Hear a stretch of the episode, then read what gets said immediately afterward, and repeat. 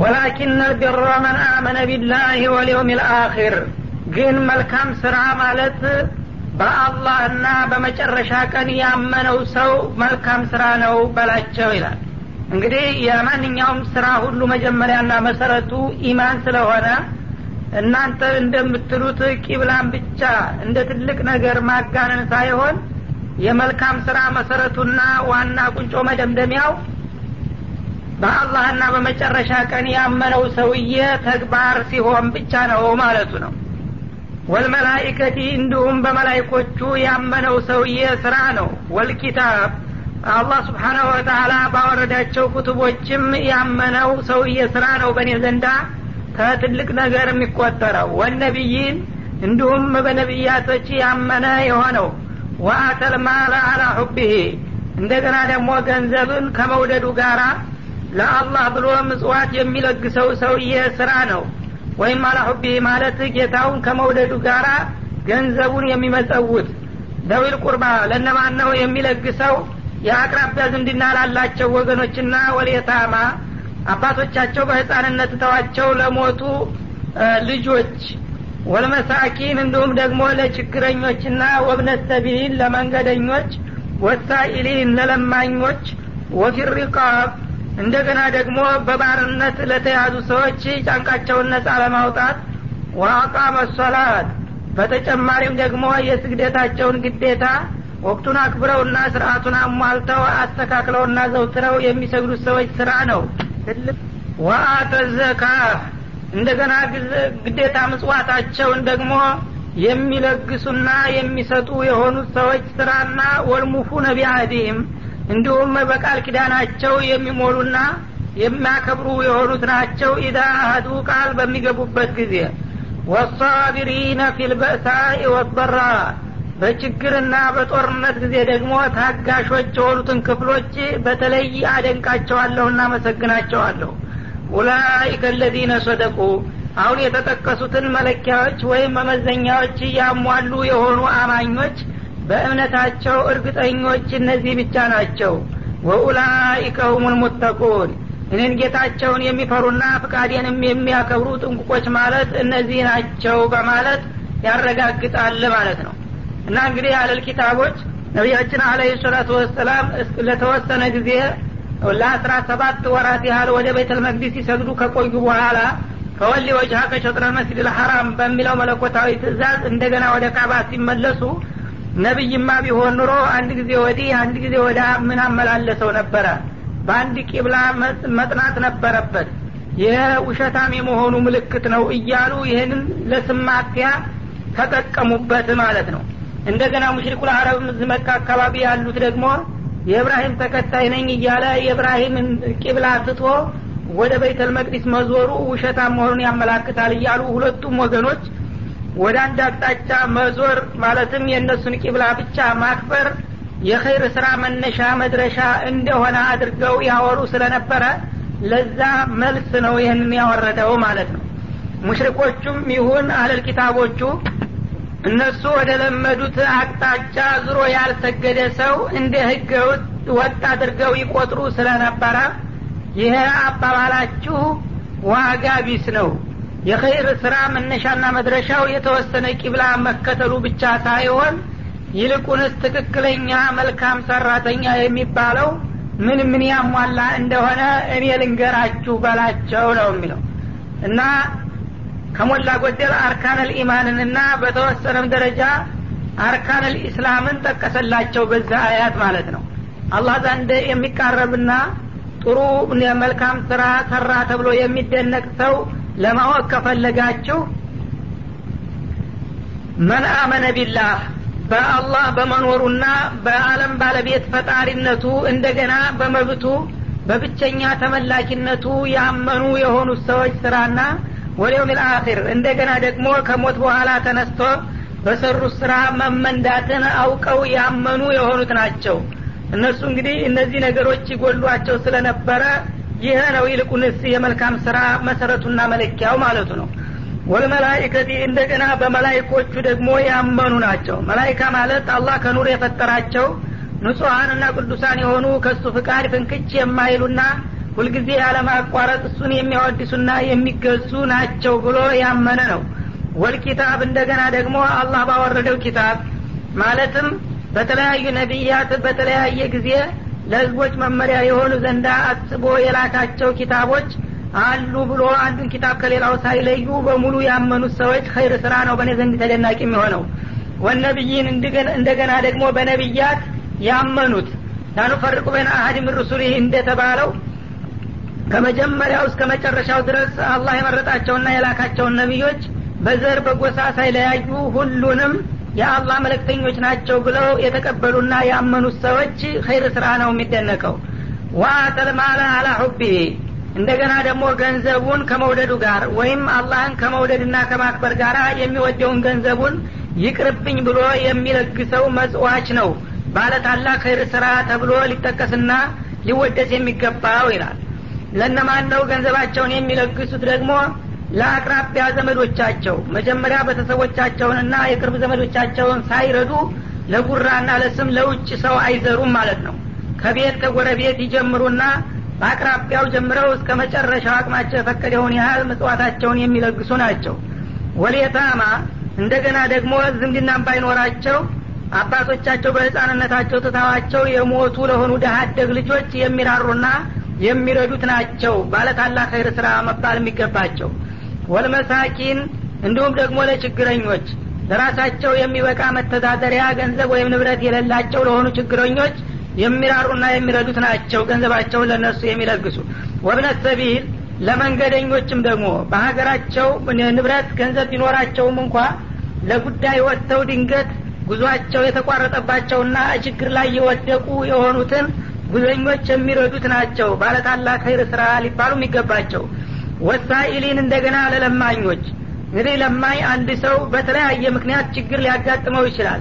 በመሰረቱ ድሀ ባይሆንም እንኳ አንድ ቦታ ላይ ችግር ያጋጥመውና ለዛ መዋጫ እርዱኝ ብሎ ሊቆም ይችላል። ወይም መደበኛ ድሀም ሆኖ ሊለምን ይችላል። በአጠቃላይ ሰው ካልቸገረው መቸም ሰው ፊት አይቆምምና ለእንደዛ አይነቱ ችግረኛ የረዳቶችና አጋዦች የሚሆኑት ናቸው። ወፊሪቃብ እንደገና በወትሮ ጊዜ ሰዎችን በባርነት ይሸጡና ይለውጡ ስለነበረ በእስልምና ግን በጅሃድ ጦርነት የተማረኩ ሰዎች ካልሆኑ በስተቀር ባሪያ አይደረጉም። በዛ መሰረት የተማረኩና በባርነት ቀንበር ስር የወደቁ ካሉ እነዛን ለማስለቀቅ ደግሞ የገንዘባቸውን የሚለግሱት ናቸው። አህለል ኸይር ሊባሉ የሚገባቸው ወአቃመ ሶላት። ከዚህም ሌላ ደግሞ የስግደት ግዴታውን አስተካክሎና አዘውትሮ የሚሰግድ የሆነው አማኝ ነው። ባለታላቅ ኸይር ሊባል የሚገባው። ወአተ ዘካት በገንዘቡ ደግሞ የተመደበበትን ግዴታ ምጽዋት እንዲሁ ሳይሰስትና ሳይነፍግ የሚለግስ ነው። ወልሙፉነ ቢአህዲህም በቃል ኪዳናቸው ደግሞ የሚሞሉና ቃላቸውን የሚያከብሩት ናቸው። ከጌታቸው ጋርም የገቡትን ቃል ኪዳን ቢሆን ማለትም አንድ ሰው ላኢላሀ ኢላላህ ሙሐመዱ ረሱሉላህ በሚልበት ጊዜ አምላኬ አላህ ብቻ ነው መለክተኛው ደግሞ መሪየም ነቢዩ ናቸው ካለ ህይወቱን በሙሉ በዚህ መርሆ የሚያስገዛ መሆን አለበት እና በማንኛውም ነገር በታዘዘውም በተከለከለውም ቀጥ ብሎ በገባው ቃል ኪዳን መሰረት የተጓዘ ከሆነ ይህ ነው የታላቅ ኸይር ስራ ባለቤት ሊባል የሚገባው። እንደገና ደግሞ እስበርሳቸው አንድ ሰው ከሌላ ሰው ጋር ቃል ኪዳን ወይም ተስፋ ቃል የገባ እንደሆነ ያንን ሳያጓድል የሚጠብቅና የሚሞላ ሲሆን ነው። ወሳቢሪነ ፊልበሳኢ ወضራኢ ወሒነ እንደገና ደግሞ የተለያዩ ችግሮችና መከራዎች ወይም ደግሞ የጦርነት ሰቆቃዎች በሚደርሱበት ጊዜ የሚታገስና የመጣውንና ያጋጠመውን ነገር በጸጋ ተቀብሎ ለመቋቋም የሚሞክር የሆነውን ወገን በተለይ ሳላደንቀውና ሳላመሰግነው አላልፍም ይላል። ኡላኢከ ለዚነ ሰደቁ እና አሁን የተጠቀሱትን ነጥቦች ያሟሉ የሆኑ አማኞች በእምነታቸው እርግጠኞችና እውነተኞች ማለት እነርሱ ናቸው ወኡላይከ ሁሙል ሙተቁን እኔንም የሚፈሩኝና የሚያከብሩኝ እነዚህ ብቻ ናቸው እንጂ እናንተ እንደምትሉት ወደ አንድ አቅጣጫ ዙሮ መስገድን ብቻ እንደ ትልቅ ነገር አድርጋችሁ በማጋነን አይደለም ጉዳዩ የሚለካው በላቸው ይላል يا أيها الذين آمنوا كتب عليكم القصاص في القتلى الحر بالحر والعبد بالعبد والأنثى بالأنثى فمن عوفي له من أخيه شيء فاتباع بالمعروف وأداء إليه بإحسان ذلك تخفيف من ربكم ورحمة فمن اعتدى بعد ذلك فله عذاب أليم. ولكم في القصاص حياة يا أولي الألباب لعلكم تتقون. كتب عليكم إذا حضر أحدكم الموت إن ترك خيرا الوصية للوالدين والأقربين بالمعروف حقا على المتقين. فمن بدله بعدما سمعه فإنما إثمه على الذين يبدلونه إن الله سميع عليم فمن خاف من موص جنفا أو إثما فأصلح بينهم فلا إثم عليه إن الله غفور رحيم ያ አዩሃ አለዚነ አመኑ እናንተ በእኔ በጌታችሁና በመመሪያዬ ያመናችሁ የሆናችሁ ወገኖች ሆይ ኩቲባ አለይኩም ልቂሷሱ ፊልቀትላ ሰው ያለ አግባብ በሚገደልበት ጊዜ በገዳው ላይ ተመሳሳይ መቀጫ ማድረግ ግዴታ ተደርጎ ተደነገገባችሁ ይላል። አልሑሩ ቢልሑሪ ገዳው ጨዋ በሚሆንበት ጊዜ በተመሳሳይ ጨዋ ይገደልለታል ይላል። ወልአብዱ ቢልአብዲ ባሪያውንም ባሪያ ከገደለው በአቻው በተመሳሳይ ይገደላል። ወልኡንታ ቢልኡንታ ሴትንም ሴት ከገደለች በተመሳሳይ መልኩ እሷው ገዳዋ ብቻ ትገደላለች እንጂ አንዱ አይነት ሌላው ከሱ በላይ ባለው መተካት የለበትም በላቸው ይላል። ይህን ያለበት በጾታ ወይም ደግሞ በደረጃ የተበላለጡ ሰዎች ቂሷስ አይደረግላቸውም ለማለት ሳይሆን በጃሂልያ የነበረውን ስርዓት ለመለወጥ ፈልጎ ነው። ማለትም በጃሂልያ ጊዜ ሰዎች አንድ ብሔረሰብ እንግዲህ ታዋቂና በጣም የተከበረ በብዙ ወገን የታጀበ በሚሆንበት ጊዜ የራሱን የበላይነት ለማንጸባረቅ ሌሎቹን ጥቅቅኖችን ብሔረሰቦች ለመጨፍለቅ ምናልባት ደካማው ብሔረሰብ ከዚህ ከብርቱ አንድ ግለሰብ ያጠቃ እንደሆነ እነዛ ውዳቂዎች ናቸውና አቻዎቻችን ስላልሆኑ እያሉ ባሪያ ለባሪያ የተጋደለ እንደሆነ የእኛ ባሪያ እንደ ጨዋ ነው በማለት የአንገዳውን ባሪያ ትተው አለቃውን ጨዋውን ይገዱ ነበረ ማለት ነው። ሴት ለሴት የተጋደለ እንደሆነ የእኛ ሴት በእነሱ ሴት አቻ አትከፈል የሚሉና ከገዳይ ወገን ወንድን ይገላሉ ማለት ነው። አሁንም ጨዋ ለጨዋ በሚጋደሉበት ጊዜ ምንም ስሙ ጨዋ ቢሆን እሱ የእኛ አቻ አይደለምና በአንዱ ገዳይ ፈንታ ሁለት ሶስት መገደል አለበት በማለት ተራርበው ይገሉ ነበረ ማለት ነው። እስልምና ግን የሰው ልጆች እኩል ናቸው። በተቋ ካልሆነ በስተቀር ማንም ማንን አይበልጥም ስለሚል ይህንን አይነት ድንጋጌ አመጣ ማለት ነው እንጂ ይህ ዛይሩ ቃሉ እንደሚያሳየው ጨዋ በጨዋ ካልሆነ በስተቀር በሚል ጊዜ ባሪያ ጋራ ተተጋደለ። ጨዋው አይገደልም ማለት አይደለም ማለት ነው። ወይም ደግሞ ሴት ለሴት በሚልበት ጊዜ ሴት ወንድን ብትገድል አይገደል አትገደልም። ወይም ደግሞ ወንድ ሴትን ቢገድል አይገደልም ማለት እንዳልሆነ ሊታወቅ ይገባዋል ማለት ነው። ቀደም ሲል የነበረውን የአርሎ አሰራር ለመሻር የተጠቀመበት አነጋገር ነው። አለበለዛ ሰው ከሆነ በእስልምና ማንም ሰው ያለ አግባብ መግደሉ ከተረጋገጠበት በጾታም ሆነ በደረጃ ቢለያይ መጠየቁና መገደሉ እንደማይቀር ነው ማለት ነው። እና በመሰረቱ እንግዲህ የሰው ልጆች አቻ ናቸው ተመሳሳይ ናቸው። ገለው ከተገኙ መገደላቸው የማይቀር ነው። የሟች ወገን ይቅርታ ካልሰጠ በስተቀር ቀጥሎ እንደሚገልጸው ማለት ነው። ፈመን ዑፊየ ለሁ ሚን አኺህ ሸይ እና ይሄ ገዳይ በገዳይነቱ በተመሳሳይ የሚገደል መሆኑ እንደተጠበቀ ሆኖ ከሟች ወገኑ ይቅርታ የተለገሰለት የሆነ ገዳይ ይላል። ሰውየውን ያላግባብ ገደለው። ግን የሟች ቤተሰቦች አንድ የተሳስተው ገሎታል። እሱ ቢገደል ምን ያደረግልናል ስጋውን አንበላ ደሙን አንጠጣ ገንዘብ ቢሰጠን ይሻላል በማለት መገደሉን ይቅርታ ያደረጉለት እንደሆነ ፈቲባዑን ቢልማዕሩፍ። እንግዲህ የመገደሉን ተማሩ ድረስ ገንዘቡን በመፈለግም በኩል በመልካም በለዛብታኛ ሁኔታ መከታተል ይኖርባቸዋል። እና ገንዘብ ክፈለን መገደሉን ግን ይቅር ብለንሃል ካሉት እንደገና ገንዘቡን ሲያስከፍሉ ደግሞ ያለ አግባብ ማመናጨቅና መዛት የለባቸውም። መገደሉ ቢቀርልህ አበዛው አትከፍልም እንደ እያሉ እንዳይወርፉት ለዘብ አድርገው በጸባይ ይጠይቁት። ምክንያቱም ደም የቀመሰ ሰው መጥፎ ነውና ያመናጨቁት እንደሆነ ደግሞ አሁንም ሊደግም ስለሚችል ቀስ አድርገው የያዙት አፉ ካሉ አይቀር እስከ መጨረሻ ይታገሱ ማለቱ ነው። እንደገና እሱም ደግሞ ይቅርታ እስከ ሰጡት ድረስ ገንዘቡንም ደግሞ በማጉላላትና በማሰላቸት ለማስቀረት ወይም ለማጉላላት መሞከር የለበትም። እንኳን ሞቱን የተዋችሁኝ እንጂ አመሰግናለሁ ብሎ ቶሎ ቀልጥፎ መስጠት ይኖርበታል ማለት ነው። ሁለታቸው በመከባበር። ወአዳውን ኢለይ ቢኢሕሳን እና ወደዛ ወደ ሟቹ ወገን ደግሞ በመልካም ሁኔታ ማድረስ አለበት።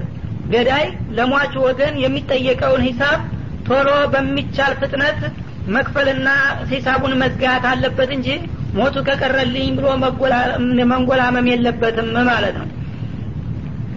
ዛሊከ ተክፊፉ ሚን ረቢኩም ወረሕማ። ይህ እንግዲህ ገዳይ ሰውን በሚገል ጊዜ የሟች ወገኖች ፍቃደኛ ከሆኑ በገንዘብ መተካትና ተሞቱ መዳን ይቻላል የሚለው ድንጋጌ ከጌታችሁ የሆነ ማቃለያ ነው። የገደለ ሰው ምንጊዜም መገደል አለበት ብሎ ዝም ብሎ ቢዘጋ ኑሮ ገዳይ ሁልጊዜም ያለው እድሉ መገደል ብቻ ይሆን ነበር። ግን እነሱ ከፈቀዱልህ እኔም ተወሃለሁኝ ሲል አቃለለለት ማለት ነው። እነሱ ይገደልልን ካሉ መብታቸው ነው ያው ፍትሁ ይጠበቃል። እነሱ ግን ይቅርታ የሚያደርጉና የሚተባበሩ ከሆነ አላህም በበኩሉ ደግሞ ገንዘብ ከፍለ ልትድን ትችላለህ በማለት አቃሎለታል ማለት ነው። ወራህማ እና ለዚህ ለገዳ ወገን ርኅራሄ አድርጎለታል። ለነዛኞቹም ማስገደል አለባችሁ። የእናንተ ወገን ሙቶ እሱ መለቀቅ የለበትም ቢላቸው ኑሮ በግዴታው ሌላ አማራጭ ከሌለ ይቅርታ ሊያረጉ አይችሉም ነበረና አላህ ስብሓናሁ ወተላ ብትፈልጉ ማስገደል ብትፈልጉ በገንዘብ መልቀቅ ብትፈልጉ በነጻ መተው ትችላላችሁ ሲል በአንድ በኩል ህጉን ማቃለል በሌላ በኩል ደግሞ ለሰዎች ማዘኑን ያመለክታል ማለት ነው። ፈመን ዕተዳ ባዕደ ዛሊክ እና የነፍስ ዋጋ ከተከፈለው በኋላ ዙሮ እንደገና በገዳ ላይ ጥቃት የሚፈጽም ሰው ካለ ግን ፈለሁ አዛቡን አሊም። ይህ አይነቱ ሀኢን ነውና ለእንዲህ አይነቱ አክቲ በጣም አሳማሚ የሆነ ቅጣት እንደሚያጋጥመው ነው በማለት ያስጠነቅቃል አንዳንድ ሰዎች መጀመሪያ ጥላታቸው ሀይለኛ ሁኖ በሚያው ጊዜ ለማዘናጋት እንታረቅ ይላሉ። መጀመሪያ ገንዘብ ይክፈለን ብለው ገንዘብ ካስከፈሉና ባስከፈሉ ገንዘብ መሳሪያቸውን ተታጠቁ በኋላ እሱም ታርቅ ያለ ብሎ ሲዘናጋ መልሰው ዙረው የሚያጠቁና የሚገሉ እንዳሉ ስለሚያቅ መጀመሪያ መታረቅ ወይም መብቱን መጠቀም አማራጩ ተሰጥቷችኋል።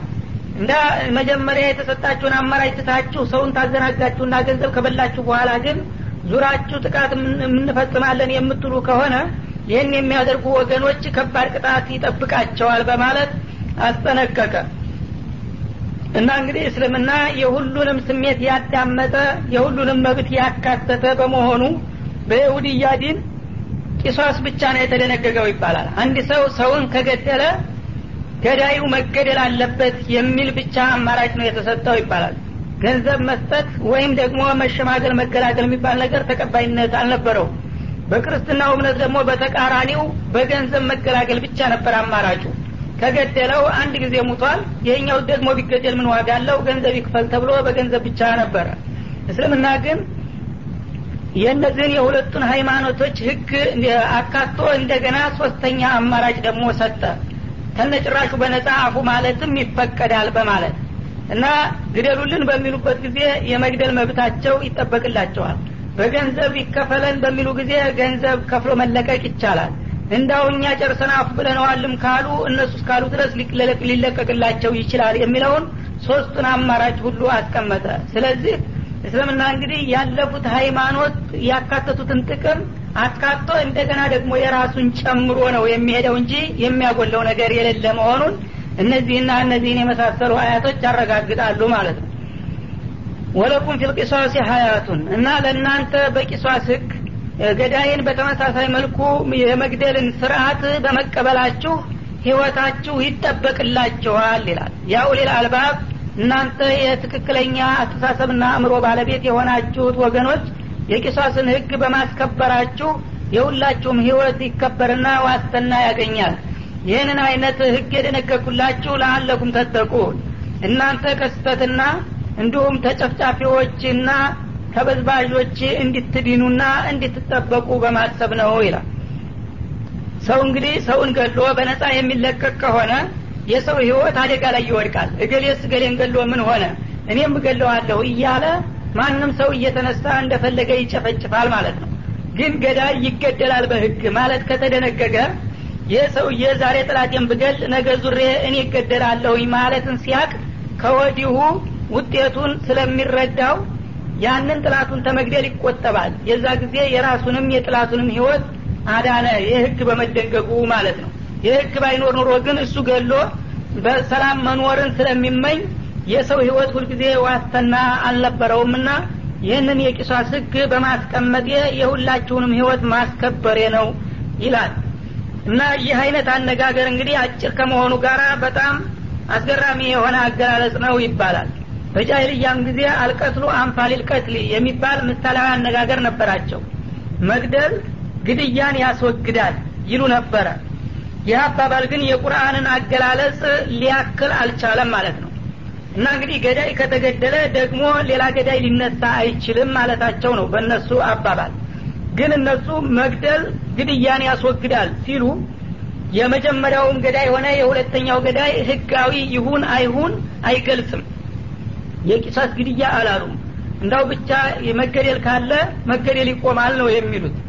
የዚህ ጊዜ ህገ ወጥ የሆነ አገዳደል ከሆነ እንዳውም ለሌላ ግድያ ይጋብዛል በእነሱ አባባል ማለት ነው። ቁርአን ግን ወለቁም ፊልቂሷስ ነው ያለው። ዝም ብሎ መግደል ሳይሆን መጀመሪያ ያለ አግባብ የገደለውን ሰውዬ በህግ መግደል ነው የሚለው የቁርአን አቀማመጥ ማለት ነው።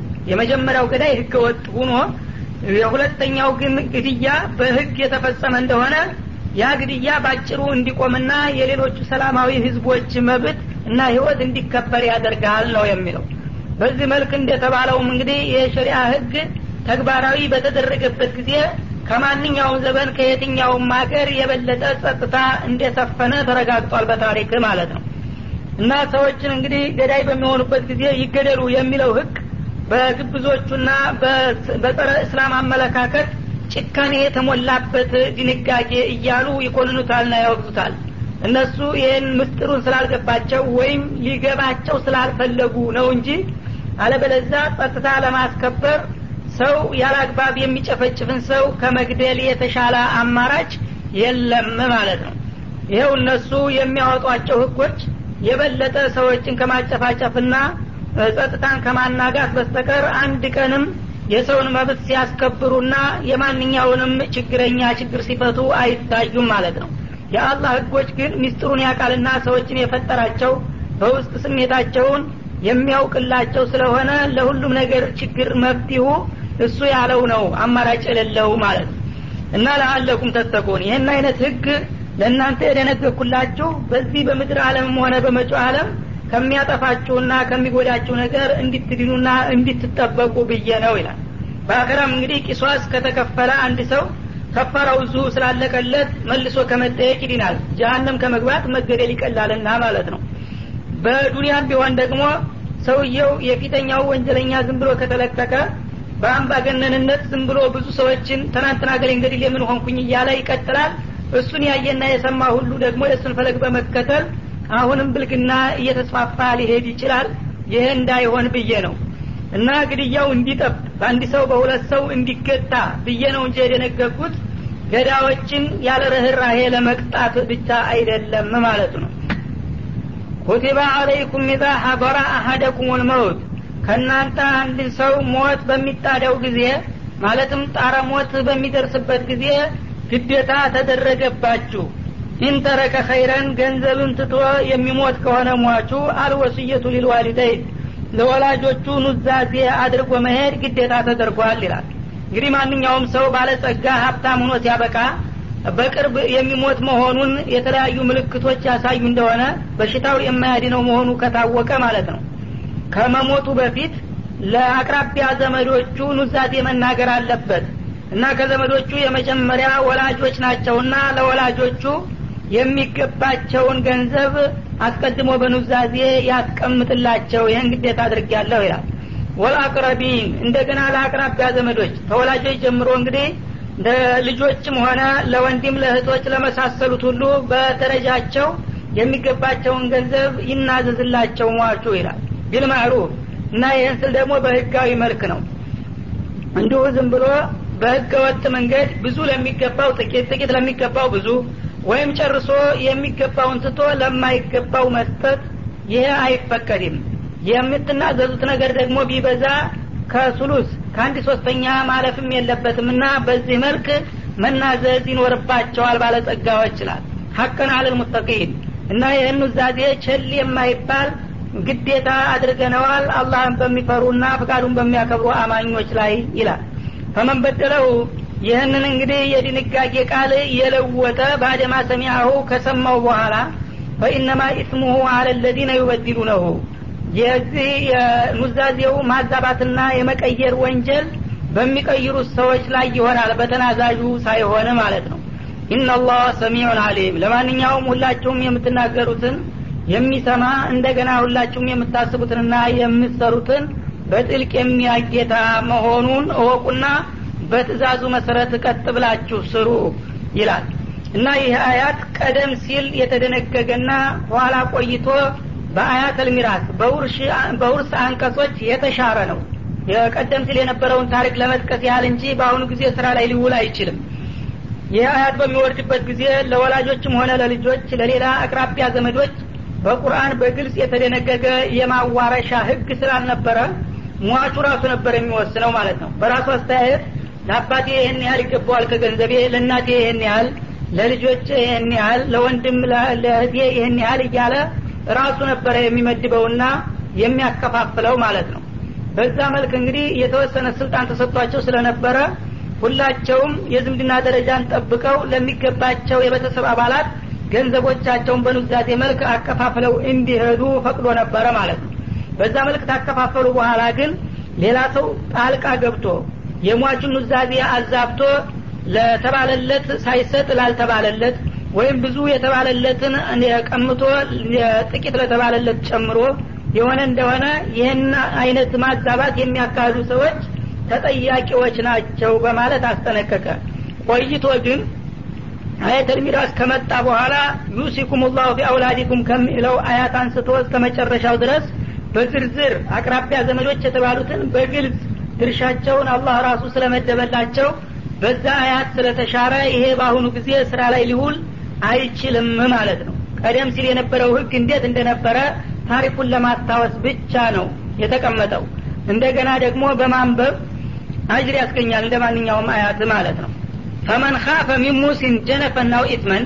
ተናዛዡ ኑዛዜ ቃሉን በሚያስተላልፍበት ጊዜ ግን ከተናዛዡ ግለሰብ ባለማወቅ ወይም በመሳሳት ከሀቅ ማጋደል ወይም ደግሞ ሁን ብሎ በአርሎ ለሚገባው ትቶ ለማይገባው ብዙ ለሚገባው ትቶ ጥቂት ለሚገባው የማዛባትና የተሀቅ የማጋደል ሁኔታ ያየና የፈራ የሆነ ታዛቢ ፈአስላሀ በይነሁም እና ይህንን ስህተት አውቆ በተናዛዥና በሚናዘዝላቸው ግለሰቦች መካከል የሚበጀውን የመከረና ያስተካከለ ፈላኢትም አለይ ይህንን እርምት በማድረጉ ወንጀል የለበትም ይላል። ኢናላህ ገፉሩ ረሒም። ለእንዲህ አይነቶቹ አስተካካዮች አላህ ይቅርባይና ሩህሩህ ነውና በእጅጉ ይላል። እና ፈመን በደለሁ ብሎ ነበርና ባለፈው የኑዛዜ ቃል ልክ ባለቤቱ በተናዘዘው መልክ ነው ተግባራዊ መደረግ ያለበት እንጂ ሌላው ታዛቢ ጣልቃ ገብቶ መለዋወጥና መቀያየር አይችልም ብሎ ነበረ ይህን ሲል ተናዛዡ በትክክል በህጉ መሰረት ተተናዘዘ ነው። ሌላው ማናወጥ የለበትም የተባለው የሚናዘዘው ሰውዬ እሱ ራሱ ባለማወቁ እንደማይገባ አድርጎ ሲናዘዝ ካየው ወይም ደግሞ ሁን ብሎ በአርሎ አንዳንድ ሰው ከቤተሰብ አባላት ቀረብ ያሉትን ጠልቶ ራቅ ያሉትን የሚወድና የሚያከብር ይኖራል ማለት ነው። በዛ በስሜቱና በራሱ እንግዲህ ምርጫ ለሚገባው ትቶ ለማይገባው ወይም ደግሞ ብዙ ሊደርሰው የሚገባውን አሳንሶ ጥቂት ለሚገባው ጨምሮ አብዝቶ ሲሰጥ ያየው እንደሆነ አንተ ሰውዬ አትሳሳት እና ያንተ ገንዘብ ለአንተም አልጠቀመህ እንኳን ለነሱ።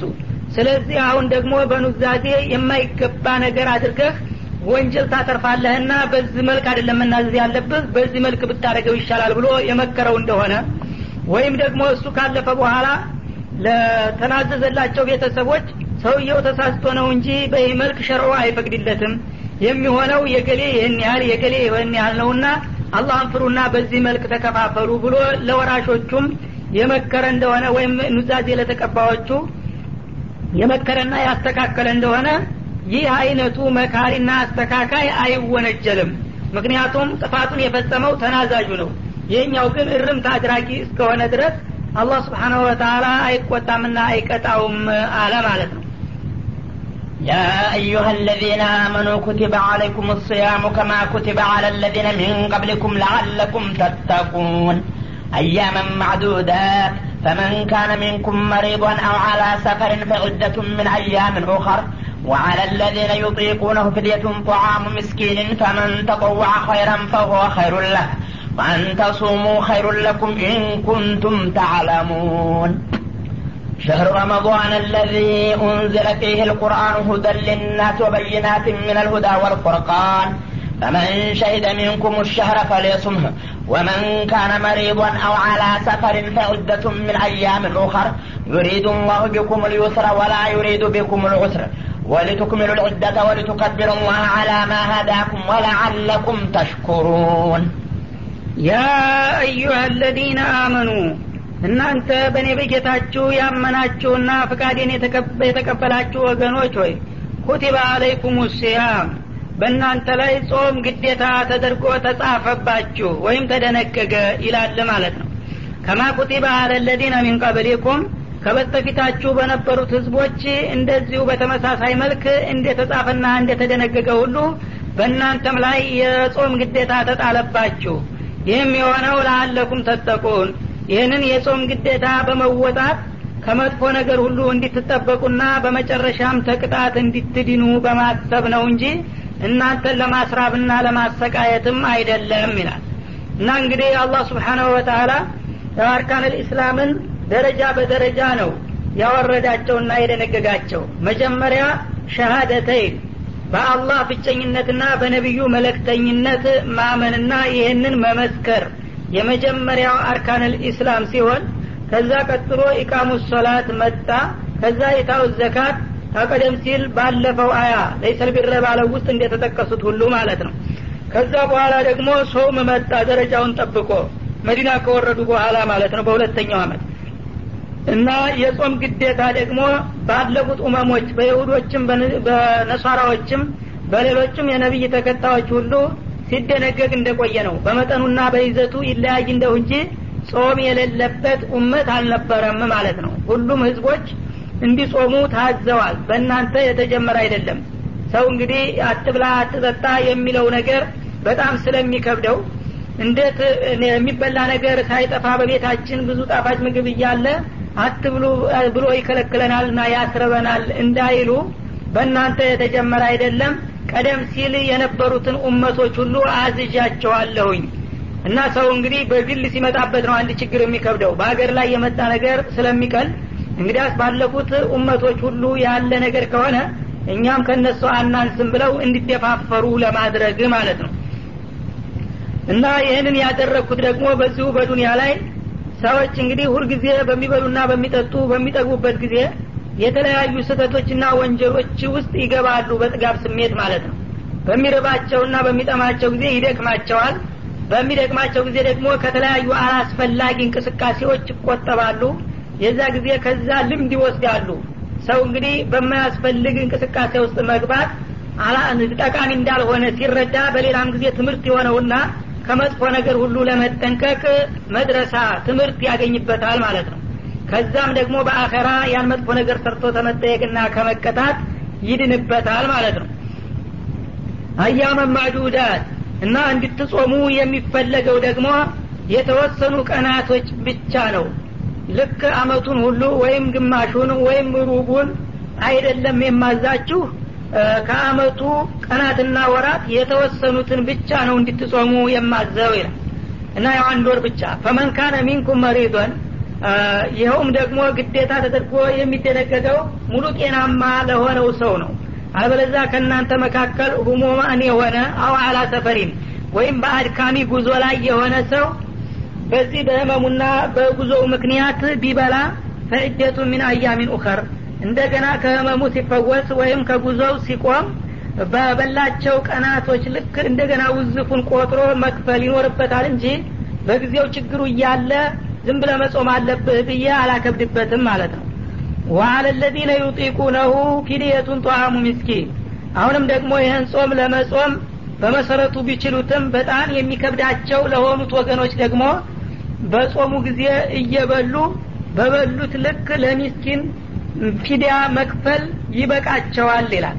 እንግዲህ በእድሜያቸው የገፉ ሽማግሎችና አሮጊቶች ወይም ደግሞ በተለያየ ምክንያት ድክመት ያለባቸው ወይም ምግብ ሳይበሉ ብዙ ለመቆየት የማይችሉ የሆኑ ሰዎች እንደምንም ተጥናንተው ቢጾሙ ይችሉታል። ግን በጣም ፍዳ ያሳያቸዋል። እንደዛ የሆነ እንደሆነ በጣም እየተቸገራችሁና እየተሳቀቃችሁ ጡሙ አልልም። በእያንዳንዱ ቀን ለአንዳንድ ምስኪን የሚበቃ ምግብ እየሰጡ መብላት ይችላሉ በማለት አማራጭ ሰጠ ማለት ነው። ፈመን ተጠዋ ኸይረን እና ለእያንዳንድ ምስኪን የሚበቃ ምግብ መክፈል ይኖርባቸዋል በሚል ጊዜ ከዚህ እንዳያንስ ማለት እንጂ ከዚህ በላይ ጨምሮ ቢሰጥ ይከለከላል ማለት አይደለምና የሚሰጠውን ሰደቃ ከዛ በላይ ጨማምሮ አንድ ምስኪን የነበረውን ሁለት ምስኪን ሶስት ምስኪን ቢያበላ ደግሞ ፈሆ ኸይሩለት ይህ ተጨማሪው መልካም ስራ ለሱ ጠቃሚ ነው። አጅሩም እንደዛው ያድግለታልና ይጨመርለታል ማለት ነው። ወአንተ ሱሙ ኸይሩን ለኩም። ይህን ስራችሁ ደግሞ በሆነ ባልሆነ ምክንያት ፔዳ ተከፈልን ግድ የለም እያላችሁ ከመሳነፍ እንደምንም ተጥናንታችሁና ተጠናክራችሁ መጾሙ ደግሞ ይበልጣልና ይመረጣል ይላል። ሰው ደግሞ ትንሽ በር ከተከፈተለት የሚችለውም ሰው ዝም ብሎ ትንሿን በሽታ በማጋነን አሞኛል እያለ ወደ መብላቱ ስለሚያመራ መጾሙን የሚያህል የለም። በጣም የሚከብድ ከሆነ ነው እንጂ ይህን አማራጭ ሰጥተውት እንደ መጾሙ ይሆንልናል ብላችሁ እንዳትሳነፉ። ኢንኩንቱም ታለሙን እና ጾም የበለጠና የተሻለ አጅር የሚገኝበት መሆኑን ካወቃችሁ እሱን ትመርጡታላችሁ ይላል። ሸህሩ ረመዳን አለዚ ኡንዚለ ፊህ ልቁርአን እና ይሄ እንድትጾሟቸው የተፈለጉት የተወሰኑ ቀናቶች በየትኛው ክፍለ ወቅት ነው ካላችሁ ደግሞ የረመዝዋን ወር ነው እንድትጾሙት የተፈለገው ከወራቶች መካከል ማለት ነው። የረመድዋን ወር ደግሞ ለምን ተመረጠ ለሚለው አለዚ ኡንዚለ ፊህ ልቁርአን ይህ መመሪያችሁ የሆነው ቁርአን በውስጡ የተወረደ በመሆኑ ክብር አግኝቷልና ጾምም በሱ ውስጥ እንዲከናወን ተደርጓል ማለት ነው። ሁደን ሊናስ ይህ ቁርአን ለሰው ልጆች የተሟላ የሆነ መመሪያ ሲሆን የወረደው ወይም መውረዱ የተጀመረው በእርሱ ውስጥ ስለሆነ ነው። ወበይናት ሚነል ሁዳ ወልፉርቃን እውነትንና ውሸትን የሚያብራሩና የሚያብጠረጥሩ የሆኑ አንቀጾችን ያካተተ የሆነው ቁርአን የወረደበት ወር በመሆኑ የጾምም ክብር ለእሱ እንዲሆን ተደርጓል ይላል። ፈመን ሸሂደ ሚንኩም ሸህር። ስለዚህ ከእናንተ ከሙስሊሞቹ መካከል ይህንን የረመዷንን ወር ጤናማ ሁኖ ለመጾም ብቁ ሁኖ የተገኘ ሰው ፈሌሱም። የሆነ ያልሆነ ምክንያት ሳያበዛ በቆራጥነት ይጹመው ወመን ካነ መሪዶን። ከእናንተ መካከል ግን ቀደም ሲል እንደተጠቀሰው ህሙማን የሆነ አው አላ ሰፈሪን ወይም በአድካሚ ጉዞ ላይ የሆነ ሰው ፈዕደቱ ሚን አያሚን ኡኸር በጊዜው በችግሩ ምክንያት መብላቱ እንደተፈቀደለት ተጠብቆ ግን በሌላ ጊዜ ችግሩ ሲወገድለት በበላቸው ቀናቶች ልክ ቆጥሮ መጾም ይኖርበታል ቀዷውን ማለት ነው። ዩሪዱ ላሁ ቢኩም ልዩስራ እና በዚህ ድንጋጌ አላህ በእናንተ ላይ ማቃለልን ይሻል። ቢያምህም ቢደክምህም ዝም ለመጾም አለብህ ብሎ ከማክበድ ይልቁንስ በእናንተ ላይ ችግር በሚያጋጥማቸው ጊዜ ችግሩን ግምት ውስጥ አግብቶ ማቅለልን ነው የሚመርጠው። ወላ ዩሪዱ ቢኩም ልስራ እናንተን ማስቸገርና ማክበድ አይሻም ይላል። ወሊቱክሙል ልዕዳ ታዲያ ማቅለሉን የሚመርጥ ከሆነ ቀዷውንስ ለምን አዘዘ እንዳትሉ ቀዷውማ የታዘዘበት የረመዷን ቀናት የተከበሩ ቀናቶች ብዙ አጅር የምታፈሩባቸው ስለሆነ እነሱም በችግር ምክንያት ሲጓደልባችሁ በአጅርም እንደገና ኋላ ቀር እንዳትሆኑ የዛ የአጅራችሁ ቁጥር እንዲሟላ በመፈለግ እንጂ እናንተን ለማስቸገር ተፈልጎ አይደለም ይላል። ወሊቱከብሩ ላህ አላማ ሀዳኩም እና ይህንን የተሟላ የሆነ መመሪያ አላህ ስብሓናሁ ወተላ ስለለገሳችሁና ስለመራችሁ ጌታችሁንም እንዲታከብሩ ይፈለጋል። ወላአለኩም ተሽኩሩን። በአጠቃላይ ጌታ በለገሳችሁ ጸጋና በሰጣችሁ ስጦታ ምስጋናም እንድታቀርቡ ይሻልና በዚህ መልክ የረመዷንን ወር እንድትጾሙ ነው የፈለግኩት ይላል وإذا سألك عبادي عني فإني قريب أجيب دعوة الداع إذا دعاني فليستجيبوا لي وليؤمنوا بي لعلهم يرشدون ወኢዛ ሰአለከ ዒባዲ አኒ ባሮች ስለ እኔ በሚጠይቁ ጊዜ ያው ጌታችን ቅርብ ነው በምስጥር እንንገረው ወይስ እንደማይታየን ሁሉ ሩቅ ነውና ድምጻችንን ከፍ አድርገን እንጥራው ብለው ከጠየቁህ መልሱ እንደሚከተለው ነው። ፈኢኒ ቀሪብ እኔ ከሁሉም ዘንዳ ቅርብ ነኝ። በአካል ባያውኝም እንኳ ከእነሱ የራቅኩኝ አይደለሁምና ውጂቡ ዳዕወተ ዳኤ የለማኝን ልመና ወይም የአቤትተኛን አቤትታ በቅርብ የምቀበል የሆንኩ ጌታ ነኝ። ዳዳአኒ በሚጠራኝ ጊዜ።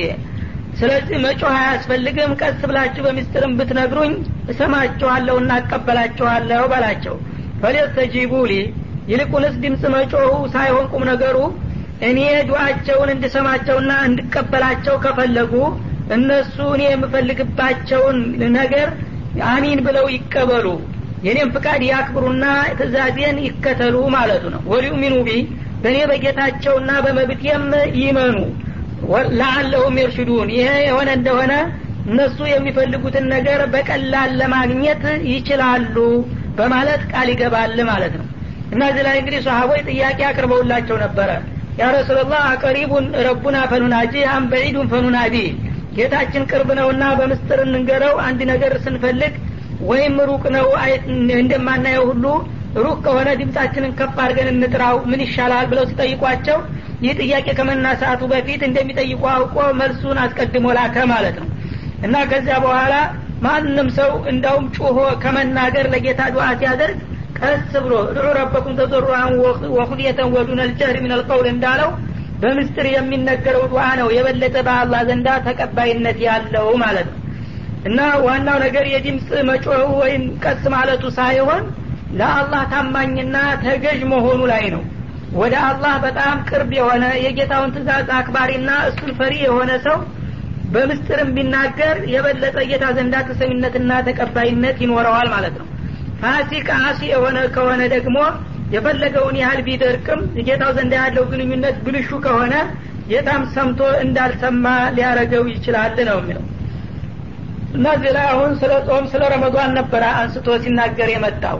በመካከል የዱዓን ጉዳይ ጣልቃ ማግባቱ በረመዷን ዱዓ ከማንኛውም ጊዜ የበለጠ ተሰሚነት ያለው መሆኑን ለማስታወስና ሙሚኖች በጾማቸው ጊዜ ለዱዓ ትኩረት እንዲሰጡ በማሰብ ነው ማለት ነው። በመሆኑም ሙሚኖች በዚህ በተባረከ በረመዷን ወር ለዲንም ለዱንያም የሚያሳስባቸውንና የሚያስፈልጋቸውን ዱዓ ሁሉ በትጋትና በንቃት ማድረግ እንዳለባቸው ነው። በተለይም በፊጥር ሰዓት ማለት ነው። ነቢያችን አለ ሰላቱ ወሰላም አንድ ጾመኛ በሚያፈጥር ጊዜ ተቀባይነት ያለው ዱዓ አለ። ያችን ሰዓት ተጠቅሞ ዱዓ ካደረገ እንደ ሌላው ሰዓት አላህ በችላታ አያልፈውም። በሚገባ ይቀበለዋልና ይሰማዋል ስላሉ በፊጥር ሰዓት ዱዓ ማድረግ በጣም አስፈላጊ